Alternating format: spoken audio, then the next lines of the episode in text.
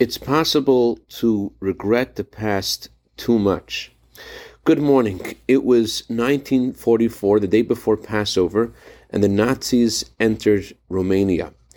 Elie Wiesel was then a young boy, and he hid his valuables with his parents in a ditch behind their home. He had just received a watch for his bar mitzvah, and he hoped, together with his parents, to come back one day and retrieve their valuables.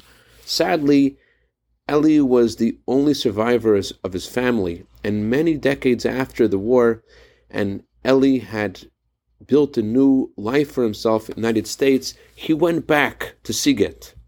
He was burning with curiosity to see if his watch had survived, and he stole into the backyard and he started to dig, and sure enough, he found an old crusty box with his watch inside.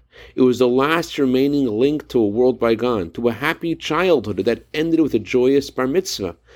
And he clutched the watch, but then he stopped. And after a few moments' thought, he went back and he buried the watch in the ground forever. Why?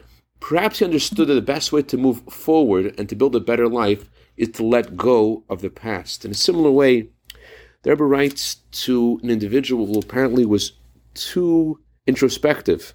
The Rebbe wrote, Stop thinking about this as much as possible. Take your mind off all this because there is no basis for your concern. You are just making yourself nervous. The sins you write about have already been forgiven in the past Yom Kippur. I'd like to dedicate our minute of Torah today to Baruch Duchman in honor of his upcoming birthday for a year of bracha, v'atzlacha, begashmis. Sometimes you just need to let go. Have a wonderful day.